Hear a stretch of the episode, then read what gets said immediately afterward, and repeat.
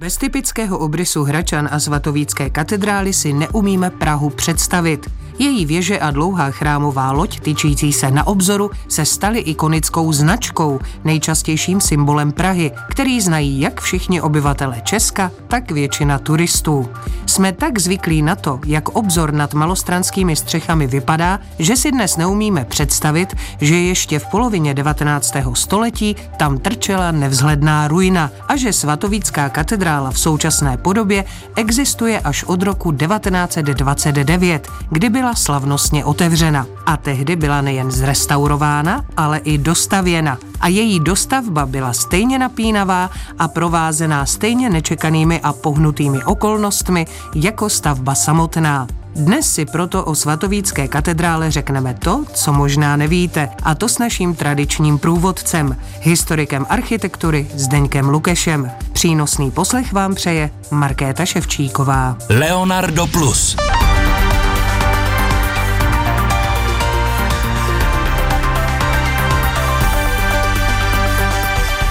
Tak milí posluchači, no a kde jinde bychom naše putování měli zahájit než na třetím hradním nádvoří, na onom slavném nádvoří, kde je ten slavný prezidentský balkon, ale my tady nejsme kvůli připomínce politických událostí, které hýbaly našimi dějinami, ale kvůli této uchvatné stavbě. A jsme tady samozřejmě s naším tradičním průvodcem, historikem architektury Zdeňkem Lukešem. Dobrý den, pane Zdeňku. Dobrý den. My samozřejmě budeme řešit hlavně dostavbu eh, chrámu svatého Víta, která byla byla našemu národu nadělena před bezmála stolety v roce 1929, ale nemůžeme začít dostavbou, aniž bychom si neřekli na úvod něco o vzniku a prvních stavitelích tady tohoto unikátního svatostánku. Ano, je to tak, než budeme mluvit o dostavbě, jakožto hlavním tématu našeho povídání dnešního, tak samozřejmě musíme připomenout, jak to tady vypadalo předtím. Tak především tady kdysi stála protorománská rotunda svatého Víta, ta byla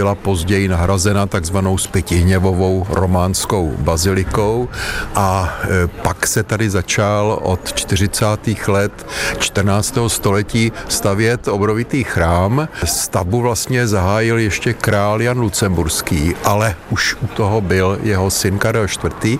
a ten potom samozřejmě dál pokračoval v té výstavbě. Ten také se... mohl za ty architekty, že ano? Architekti to byl Matyáš Arasu, který znal ten nový typ typ, takovou tu novou módu těch francouzských katedrál s tím vnějším podpůrným systémem a po jeho smrti pokračoval eh, Petr Parléř, německý architekt, eh, autor celé řady významných sakrálních staveb centrální Evropy. A to všechno eh, skončilo stavbou hlavní věže, dál už se nepokračovalo, těch důvodů bylo víc, jednak to byly husické války, jednak to byla potom 30-letá válka, mezi tím taky došlo k požáru katedrály a celá ta stavba se vlastně zastavila. V době barokní se potom uvažovalo o dostavbě, ale pouze uvažovalo a tak nakonec eh, k té dostavbě došlo až v průběhu 19. století. Jenom chci eh, připomenout, že ta eh, originální gotická část, to je tedy jenom to, co je od té hlavní věže při tom našem pohledu z jižní strany, tedy na to jižní průčelí, to, co je vpravo a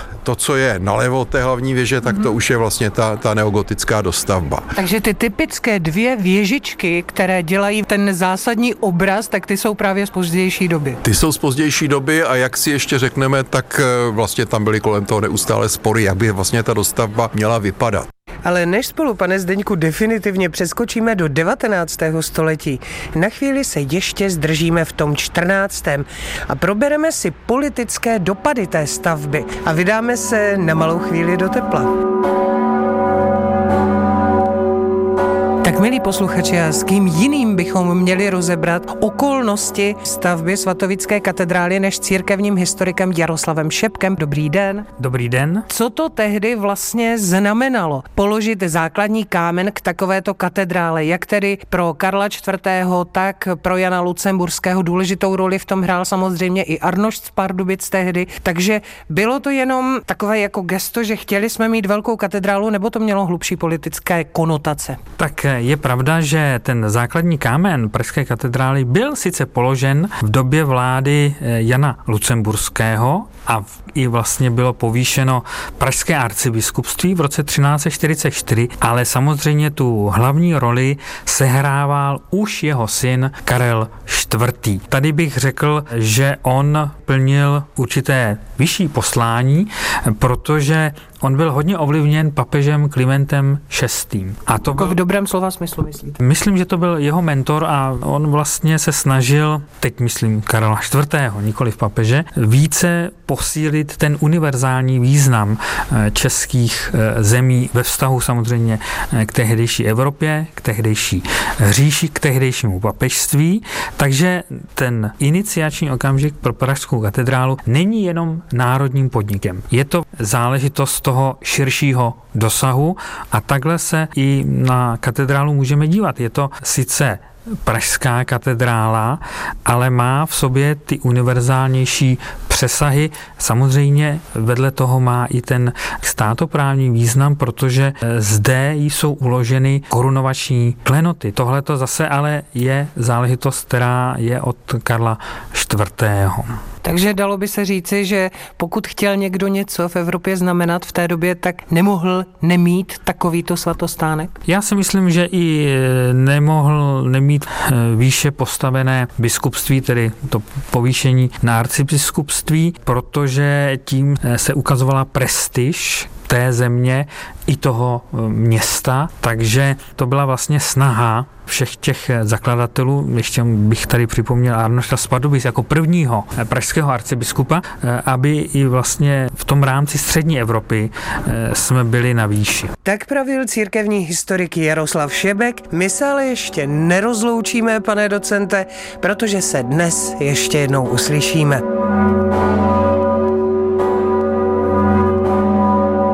Jsme zpět na třetím nádvoří Pražského hradu.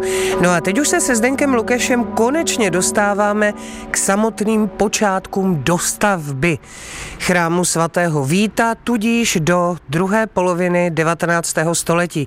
Vy jste, pane Zdeňku, říkal, že bylo celkem složité, než k tomu vůbec došlo, takže si teď řekneme, kdo byl vlastně povolán jako první. Když tedy bylo rozhodnuto o té dostavbě a tomu předcházel vznik jednoty pro dostavbu hlavního chrámu svatého Víta v královském městě Praze, tak eh, ve 40. letech století 19.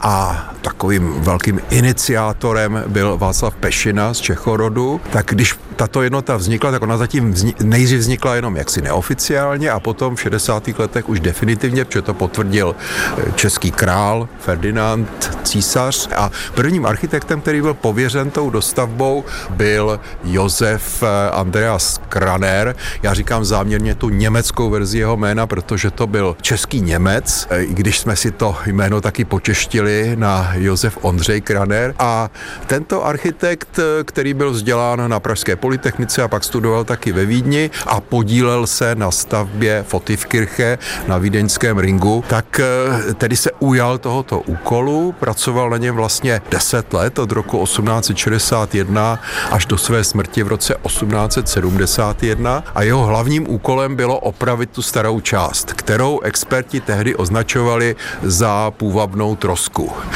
Prostě... Ano, my žijeme v éře, kdy jak si do toho chrámu chodíme, kolem něho chodíme, ale on tehdy musel vypadat asi dost pustošeně a neboze. Po těch staletích neúdržby nevypadal dobře. Samozřejmě se tam odehrávaly různé důležité věci uvnitř. Ovšem zvenku došlo vlastně pouze k dostavbě té hlavní věže v době renesanční. E, autorem byl Bonifác Volmut a protože během požáru potom schořela ta horní konstrukce, tak ta byla snesena a nahrazena, ta renesanční byla nahrazena barokní, jejímž autorem byl architekt Tancem Lurago. No a ono je to i vidět, když se na to teďka díváme, že ona jak si ta věž směřuje víc k nebesům a na ní je takový těžší příklop té horní báně. Ano, dřív se to prostě řešilo tak, že když nějaký styl skončil, tak se stavělo zase v novém stylu. I ta úvaha snaha o té barokní dostavbě počítala samozřejmě s barokní architekturou, eh, takže tohle to všechno už eh, se vlastně přehodnocovalo v tom 19. století a směřovalo to k tomu, že ta dostavba by měla být taky v tom stylu gotickém. Ale ještě zpátky k tomu Kranerovi, eh, to byl mimochodem architekt, který taky vytvořil neogotické schodiště na Karlův most z Kampy, anebo ten známý neogotický pomník Kašnu císaře Františka I. na Smetanově nábřeží, kde ty sochy vytvořili bratři Maxové, čili byl to tedy už skutečně jako člověk, který měl velké znalosti té středověké architektury, tak eh, ten potom eh, samozřejmě spevnil tu konstrukci, opravil ten opěrný systém,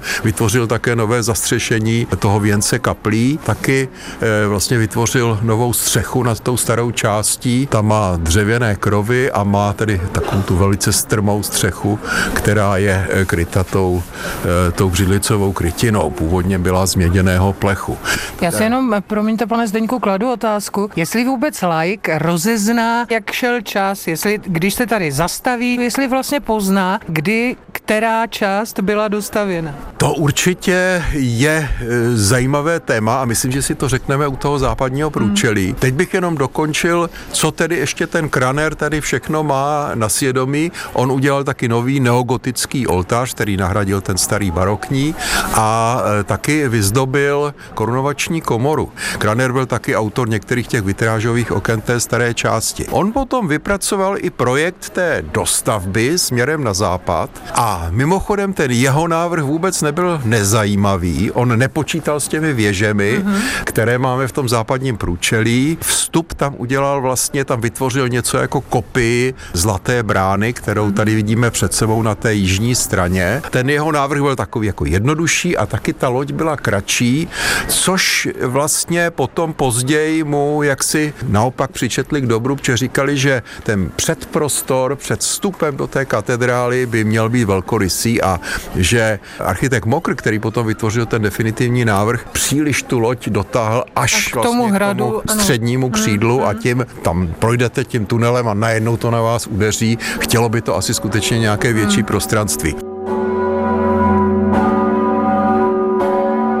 Když potom Kraner zemřel, tak se hledal samozřejmě nový architekt do stavby a tím se stal Josef Mokr. Bez spolu právem, protože to byl expert zase na tu středověkou architekturu. A na gotiku? Absolvent eh, Vídeňské umělecké akademie a Mokr souběžně ještě projektoval různé sakrální stavby v Praze. Já tě jenom připomenu svatou Ludmilu na Vinohradech, eh, svatého Prokopa na Žižkově, přestavbu eh, baziliky svatého Petra a Pavla na Vyšehradě a především opravoval například eh, Prašnou bránu a především taky hrad Karlštejn. No, eh, Josef Mokr eh, samozřejmě už byl o generaci mladší, on byl ročník 1831 než Kraner a patřil k takzvaným puristům. To byli architekti, kteří velice obdivovali Viole Dika, slavného francouzského architekta, který zachraňoval gotické katedrály, například Notre Dame v mhm. Paříži a tenkrát se domnívali, že vlastně při dostavbě těch katedrál je potřeba je zbavit všech těch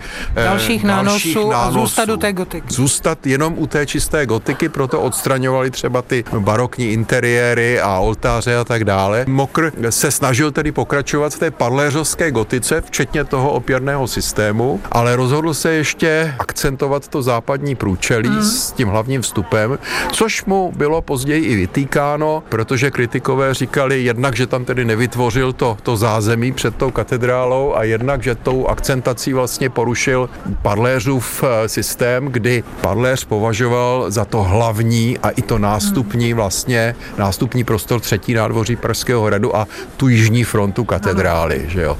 Čili tou to akcentací... on vlastně posunul ten hlavní vchod úplně někam jinam. Tou akcentací vlastně se to hmm. trošku změnila ta hierarchie toho hradu. Hmm, později skutečně ten Mokr byl velmi kritizován i za tu purizaci těch gotických staveb, a až možná takovou příliš volnou interpretaci té gotiky. Z dnešního pohledu ho zase musíme rehabilitovat a připomenout, že kdyby on nebyl rekonstruoval Karlštejn, tak ten hrad mm. už je dneska samozřejmě velká troska, že jo? takže buďme k němu e, trošku milosrdní a já jsem stejně ohromený tím, jak prostě architekt téhle doby dokázal navázat mm. na parléřovskou gotiku. A, a vypadá to téměř to jaksi, že to vlastně vůbec tomu nevadí, přestože teď, když jste připomněl správně, že on dělal vlastně kostel svaté Ludmily na pražských Vinohradech, na náměstí Míru, tak on byl takový milovník dvou věží, protože když se na to podíváme, tak ono to trošku připomíná. Ten no tak svatý motiv. Prokop na Žižkově má věž jenom jednu, jo, ale to je skutečně výjimka. Jinak Mokr tady nám taky vytvořil na Jiřském náměstí ty neogotické domy, se jim říká dneska Mokrovy domy. To je vlastně nové proboštství. To staré proboštství je mimochodem jediný objekt, který tady na místě té dostavby zůstal, protože původně, když ta katedrála končila zhruba v polovině, vlastně takovou eh, štítovou zdí, která byla v době barokní dekorována nějakými freskami, eh, tak tam stála ještě polygonální kaplička, Eh, a architekta Aostálise nad hrobem svatého Vojtěcha a ta samozřejmě musela být kvůli té dostavbě odstraněna. Uvnitř katedrály taky musela být odstraněna ta renesanční kruchta, naštěstí nebyla zničena, ale byla jenom vlastně posunutá do toho eh, transeptu, do toho příčného křídla, kde je vlastně do dneška. Já jenom připomenu, že to proboštství je takový ten dům, kolem kterého všichni procházejí, když míjejí tady ten obelisk, když jdou kolem sochy svatého Jiří. A málo kdo si všimne, což je vidět právě tady z té naší pozice, že je to vlastně velký dům přilepený jakoby k té katedrále. Téměř přilepený a je teda na něm úžasně vidět ta, ta složitá historie Pražského hradu. Já to vždycky ukazuju studentům. Podívejte, tady máte románské okno, hmm. které tady zůstalo z té původní stavby, ale ta stavba později byla představována v době renesanční a ještě později v době barokní, že jo? takže eh, tady je vlastně jakoby přímo vypsána ta složitá historie Pražského hradu. A my se teď přesuneme před to západní průčelí, Mokrou. Přesně tak a milí posluchači, vy si toho probožství všimněte, protože je na něm krásně opravdu vidět, jak šel čas.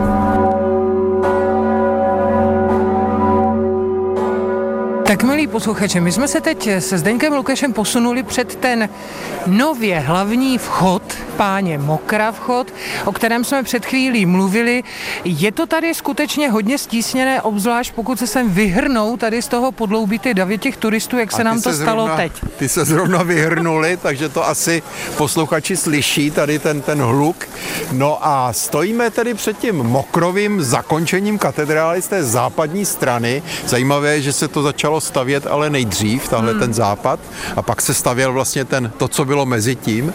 A vidíme tady tu kompozici, tak to jsou ty dvě neogotické věže a mezi nimi vidíme obrovské okno, tady původně Mokr počítal s tím, že tady bude okno s lomeným obloukem, klasické, gotické, ale nakonec zvítězil motiv rozety, čili kruhového hmm. okna, jak ho známe třeba z těch francouzských katedrál a o jeho výzdobě si potom něco řekneme později, ale teď si něco řekněme ještě o tom eh, strojeném portálu, přičemž ta jedna část po stranách, který slouží jako vchod, druhá jako východ a ten prostředek je slavnostní vstup a o té výzdobě eh, celého tohoto průčelí. Na něm no je se... velmi bohatá, nutno podotknout. Je bohatá, ale zdaleka ne tak, jak měla být. Vše vidíte, že tady je spousta takových prázdných nik, tady hlavně na té úrovni té rozety nebo toho hmm. vnějšího triforia měla totiž být eh, celá řada plastik českých panovníků. Ano, no, jsou tam jenom dvě. No a bylo to tedy od těch přemyslovských dob až vlastně do současnosti, protože posledním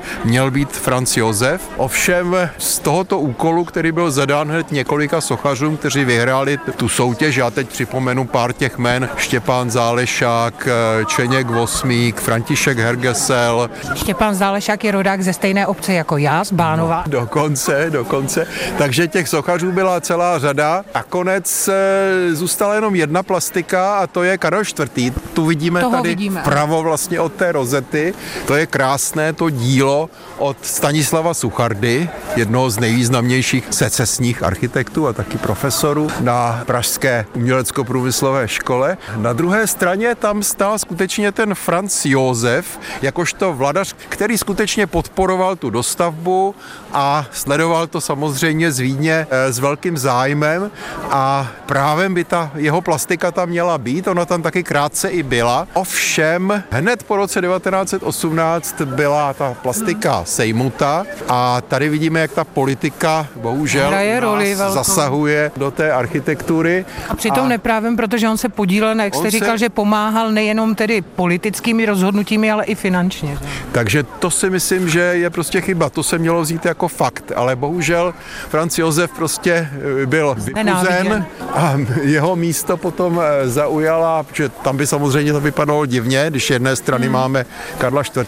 tak tam potom je eh, plastika Arnošta z Pardubic, to byl pravda první pražský arcibiskup, ale tím se tak trošku narušila ta představa Mokrova, že by tam byli tedy ty panovníci, tak jako to je třeba na těch francouzských katedrálách. No a tu plastiku potom vytvořil další významný český sochař Ladislav Kofránek. Všimněte si, že pod tou rozetou jsou takzvané cvikly a to napravo a nalevo jsou vlastně dvě dvoj takové polopostavy. Na jedné straně to jsou architekti té dostavby, to je Josef Mokr a Kamil Hilbert a na té druhé straně to je František Kysela, který byl autorem vitráže té rozety a Zdeněk Wirt, což byl významný historik umění, který se také třeba podílel na výběru umělců pro dekoraci toho průčelí. Čím se dostáváme k té mojí otázce, zdali like pozná, kde byla provedena ta dostavba. No tak tady je to vidět poměrně jasně, protože na rozdíl od Karla IV. a Arnušta z Pardubic v tradičním ošacení pánové už jsou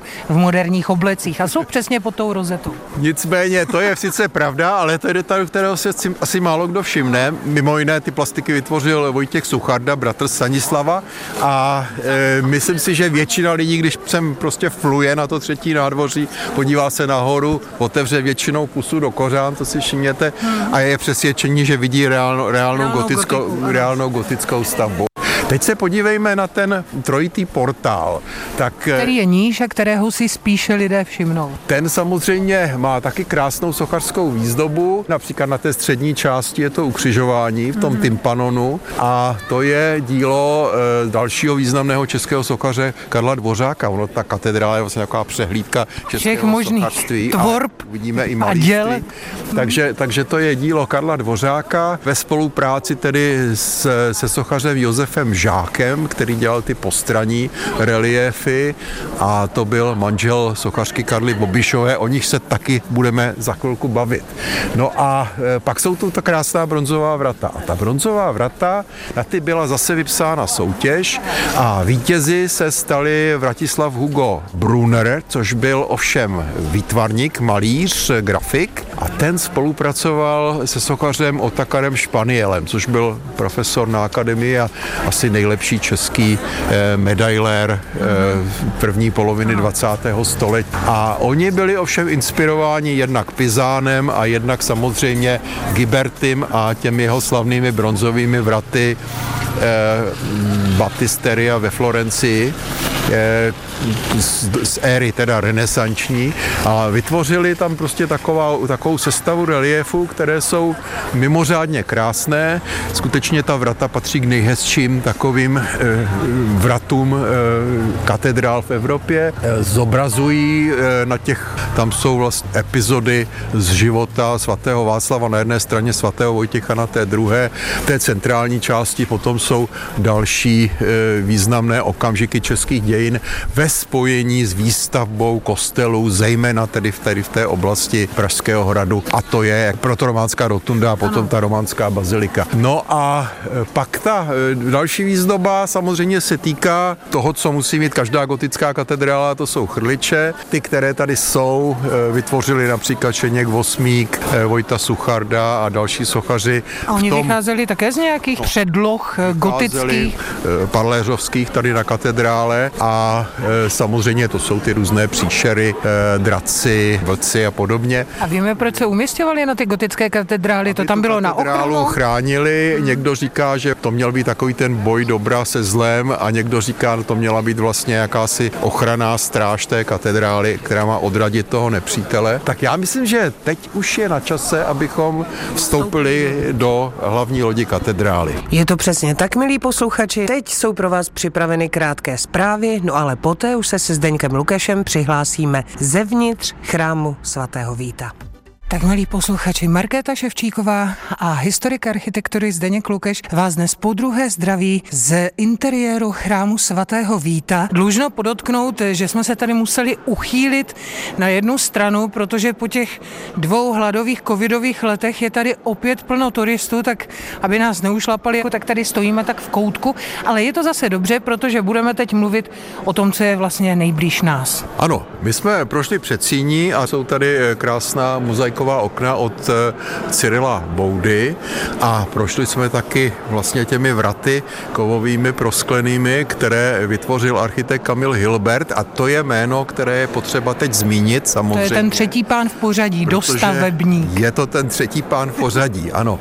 Když se té dostavby v roce 1871 ujal Josef Mokr, tak tady vlastně pracoval téměř 30 let, ale v roce 1899 umírá umírá a přichází třetí architekt, tentokrát o dvě generace vlastně mladší Kamil Hilbert, který opět byl školen na Vídeňské umělecké akademii, tentokrát u profesora Viktora Lunce, opět specialistu na středověkou architekturu. No a Kamil Hilbert už byl představitelem té nové školy, především poté, co významný vídeňský teoretik Max Dvořák s krásným českým jménem mm. přišel s myšlenkou, že eh, je potřeba se zbavit toho architektonického purismu a ctít všechny dobové vrstvy u těch eh, historických staveb. Říká, že ty barokní interiéry gotických katedrál, že jsou vlastně novou významnou vrstvou a že je potřeba to respektovat. Tak, a nezakrývat to a nerušit to. Nerušit to, jako to dělal třeba Mokr s Kranerem, tak eh, to už vlastně bylo něco nového a prostě ta památková péče v tomto směru se posunula někam dál a to bylo taky krédo eh, Kamila Hilberta. Byl to také on, který ustoupil od té regotizace hlavní věže katedrály, kterou zamýšleli provádět jak eh,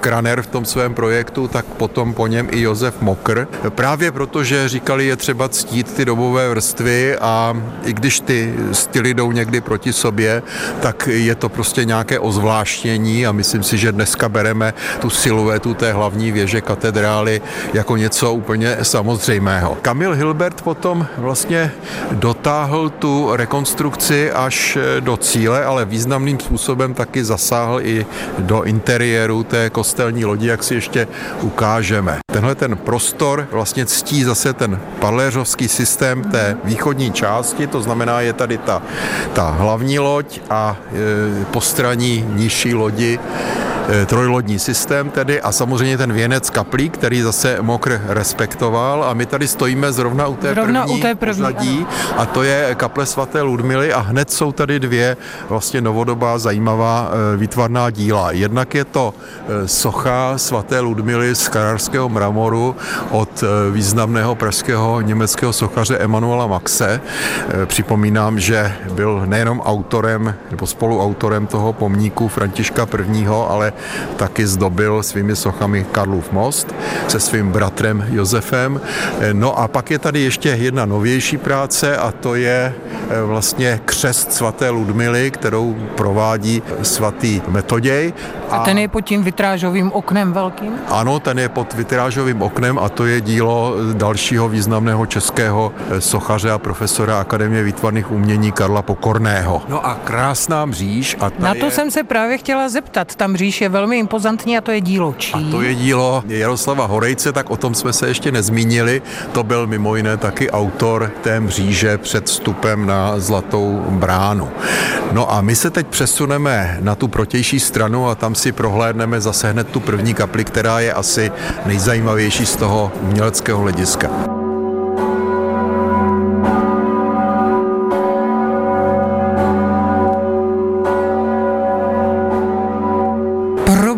Jsme se davy turistů a jsme posunuti s panem Zdeňkem Lukešem přesně u té protější kaple, která má úplně jinou atmosféru, je nesmírně krásná a oproti té, kde jsme viděli svatou Ludmilu, tak tato vypadá zvláštně jinak a jsou tady překrásné fresky. No tak eh, tu eh, vyzdobil významný český malíř eh, Karel Svolinský. Vidíme tady jeho mozaiku a vlastně hmm. fresku na té západní stěně a pak tady máme krásné mozaikové okno, jehož autorem byl František Kysela, další významný umělec první republiky a profesor na umělecko-průmyslové škole. A pak tady máme taky dvě moderní plastiky. Jejich autorem je Karel Stádník a vidíme tady taky třeba poprsí kardinála Berana, který eh, tady byl nedávno vlastně pohřben. Jo. A vidíme tady takový starý oltář? Ano, samozřejmě všechny ty kaple jsou zdobeny především e,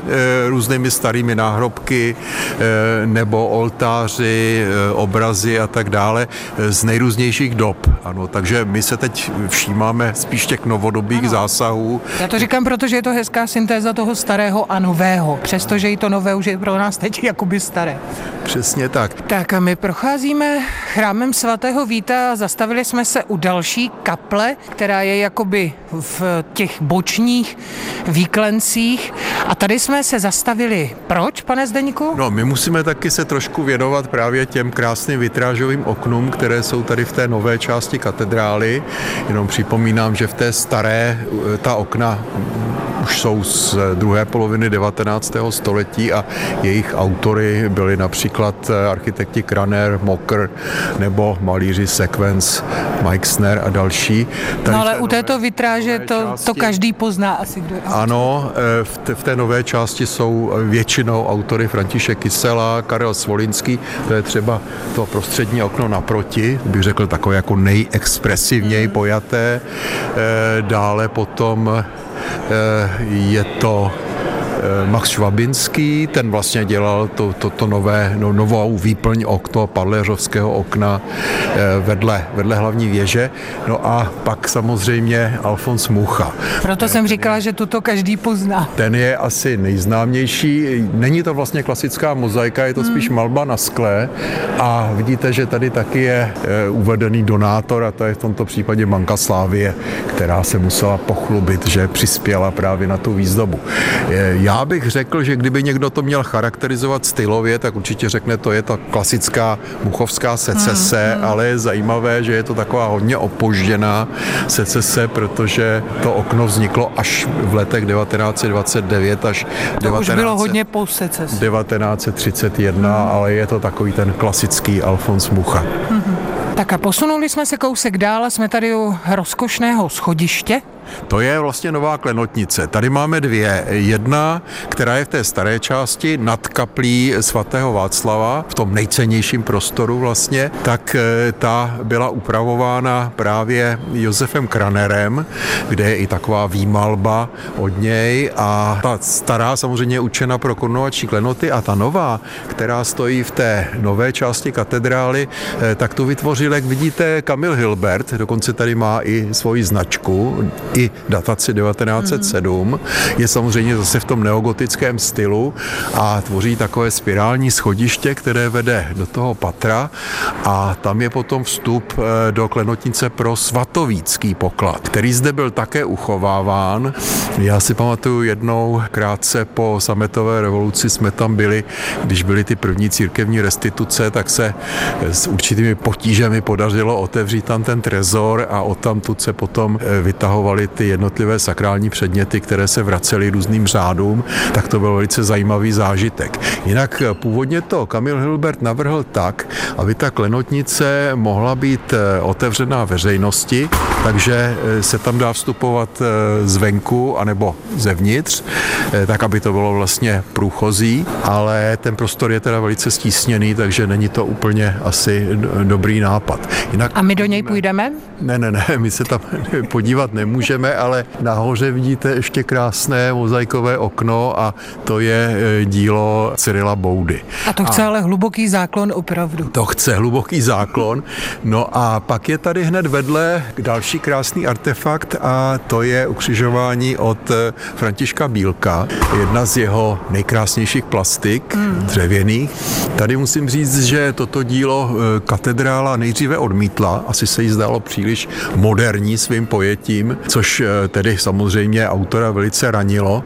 Později bylo potom vystaveno v kostele svatého Václava na Zderaze, kde byla vlastně taková, takový interiér vytvořený právě Františkem Bílkem. Ten kostel upravoval architekt Josef Fanta a tam se právě... Tyhle... A kdo povolil nakonec tedy to umístění sem? Je ta plastika je tedy impozantní, je překrásná. Impozantní a je to vlastně takový jediný zástupce symbolismu hmm. a secese tady v katedrále, takže eh, nevím, kdo to konkrétně byl, ale hmm. později se tedy tady objevila a myslím si, že tu katedrálu rozhodně, rozhodně zdobí. Kam se přesuneme teď? Přesuneme se na Triforium. To jsem zvědavá, protože jste říkal, že to bude životní zážitek. No ale ještě předtím, než si dopřejeme ten unikátní a neuvěřitelný zážitek, tak se ještě jednou vypravíme za církevním historikem Jaroslavem Šepkem. S nímž rozebíráme také politické okolnosti dostavby svatovické katedrály. No a musíme si říci, jak to vypadalo při jejím slavnostním otevření.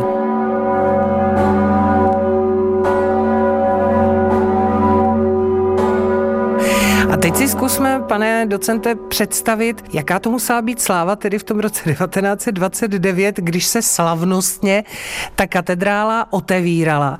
Protože to si asi málo kdo z nás dokáže představit, co to znamenalo tehdy. No tak tehdy Československý stát, Československá republika eh, se snažila eh, jasně ideově vymezit vůči tomu předchozímu rakouskému prostoru, takže těmi, řeklo by se odborným jazykem, kolektivními poraženými eh, roku 1918 byla aristokracie a katolická církev. Takže samozřejmě ten rok 1929 je zajímavý v tom, že tady se snaží najednou najít určité obětí, katolický eh, proud eh, s československou státností. Je to vlastně velice komplikovaně připravovaná slavnost, eh, dokonce tak, že jsou rozděleny tyto slavnosti na církevní a státní. Ve státních se angažuje výrazně prezident Masaryk, to je třeba eh, říci, eh, protože eh, ten rok 1929 není zvolen úplnou náhodou. Je to vlastně milénium smrti svatého Václava protože tehdy i podle Josefa Pekaře ten rok eh, úmrtí byl 929, teď samozřejmě většina historiků se přiklání k tomu roku 935. Ale právě eh, ten rok 1929 je klíčový z tohoto hlediska a Masaryk to využije právě k tomu, aby ukázal tu kontinuitu české státnosti, v roce 29 té československé, ale prostě každopádně té české státnosti. Masaryk v jednom rozhovoru řekl, že právě tehdy jsme měli stát už docela pěkně uspořádaný, takže vlastně určitá kontinuita dědictví té minulosti i do toho obrazu prvorepublikové státnosti, plus pak eh, tam byla důležitá eh, věc v tom, že se tehdy konaly i například orelské slavnosti, Orel katolický spolek eh, tělocvičný, který měl sled v Praze což taky bylo velice, velice zajímavé, protože Praha byla obecně liberálně levicová, takže to byl taky vlastně mimořádný moment. A navíc ten sled se konal kolem svátku mistra Jana Husa což taky vlastně byla docela zajímavost. Ale každopádně tedy jak státní, tak církevní část slavností eh, svatováclavských kolem katedrály má samozřejmě vrchol v září. Eh, jednak tedy 27 září je ten státní vrchol na Václavském náměstí, kdy je udělen eh, prapor Václava svatému jízdnímu pluku z Pardubic. A pak 28. Eh, září je slavnostní předání vybudované katedrály veřejnosti. No a 29. září se pak koná velký a na svou dobu opravdu tedy mohutně navštívený průvod slepkou svatého Václava po korunovační cestě. A kterého se účastní 750 tisíc lidí, který vlastně ukazoval, že určité touhy po monarchii nostalgie eh, nějakým způsobem vyplula na povrch. Samozřejmě většina lidí byla eh, nadšená pro republiku, ale tohle to vlastně ukázalo, že lidé s určitou nostalgií vlastně také hleděli eh, na ty dřívější monarchistické principy. Ne náhodou je pak prezident v sídle českých panovníků na Pražském hradě. Tak pravil církevní historik Jaroslav Šebek. Já moc děkuji, pane docente, a naslyšenou. Naskledanou a přejít pěkné dny posluchačům.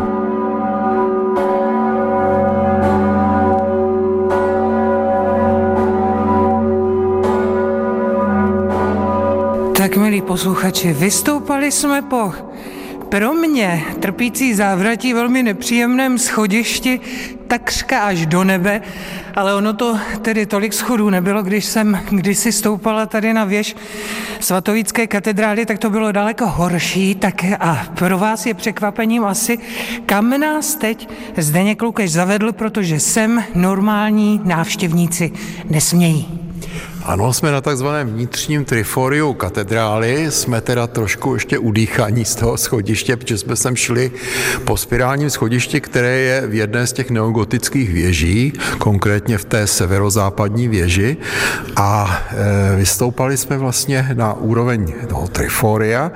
E, tady je takový zajímavý motiv takového zábradlí otvoru, který prochází tou věží a kterým se dopravoval materiál. A vidíme, že ta výzdoba toho zábradlí, že jsou tady zase ty gotické kružby, že je velmi pitoreskní, jsou tady nejrůznější zvířátka. Já vidím ještěrku, no je to hodně bizarní, tady je žába. V takovém zase eh, maniristicky gotickém stylu a autory byli eh, sochaři Vojta Sucharda, mimo jiné taky autor vlastně těch figur na, na Pražském orloji, které vznikly až po válce, po tom požáru e, staroměstské radnice a taky některé ty, ty figury vytvořil Štěpán Zálešák a Josef Drahoňovský, profesor umělecko-průmyslové školy, ale samozřejmě drželi se zase těch eh, gotických předloh. A my teď z té věže eh, projdeme eh, do hlavní lodě katedrály. Ono tady toto totiž působí jako taková studna. Vy jste říkal, že to bylo jako kvůli dopravě materiálu, ale jak je to propojeno s tou střechou, vypadá to zvláštně. Ano a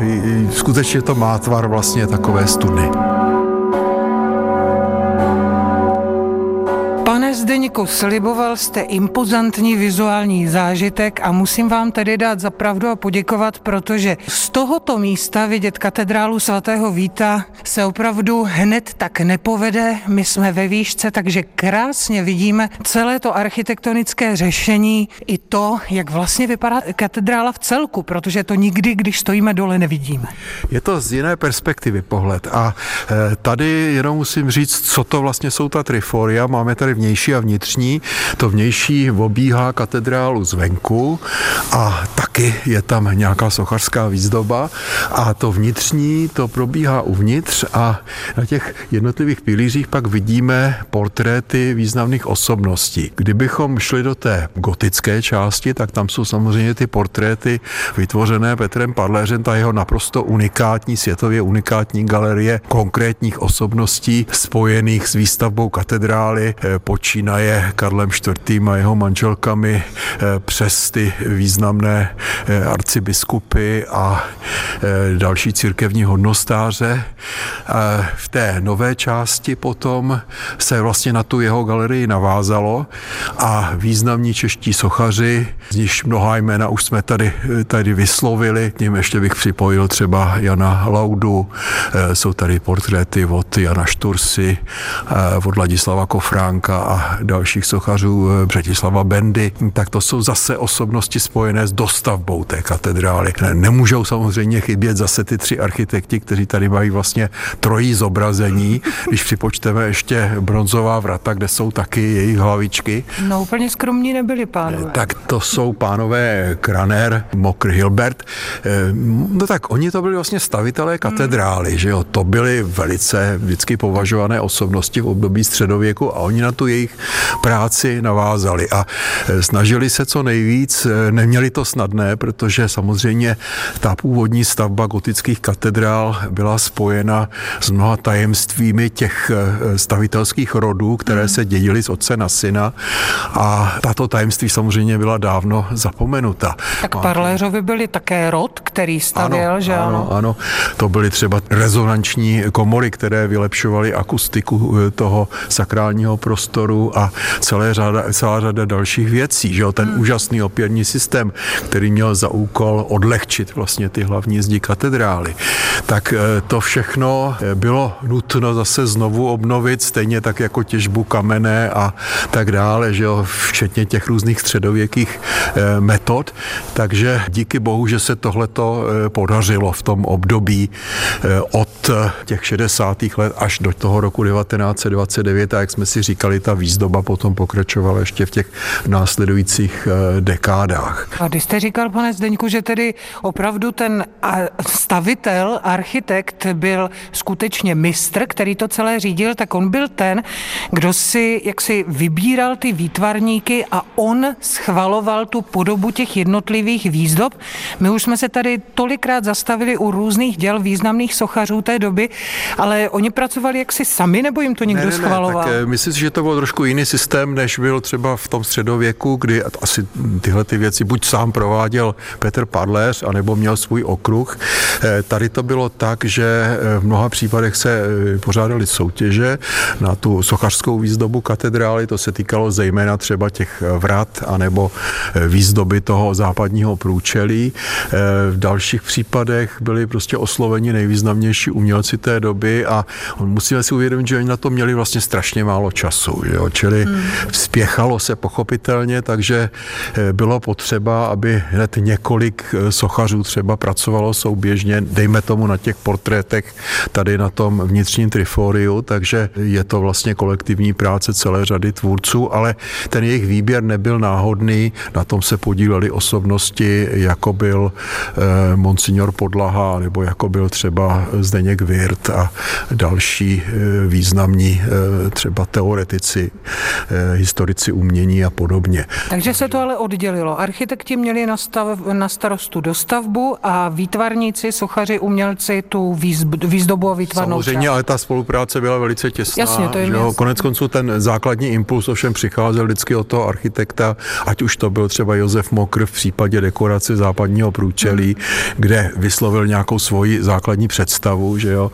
nebo Kamil Hilbert v případě těch vrat, že e, jinak e, musíme tedy vlastně nějakým způsobem dojít do toho cíle, čili podařilo se v roce 1929 katedrálu slavnostně otevřít, e, vysvětit a mohla sloužit veřejnosti, ale ty různé stavební práce samozřejmě probíhaly dál. Když se podíváte jenom třeba na dataci, na dataci těch, těch, těch vitrážových oken, tak většinou to jsou konec 20. 30. léta, že jo, a jak jsme si říkali, tak některé třeba ty, ty, ty sochařské prvky byly osazovány dokonce až po válce.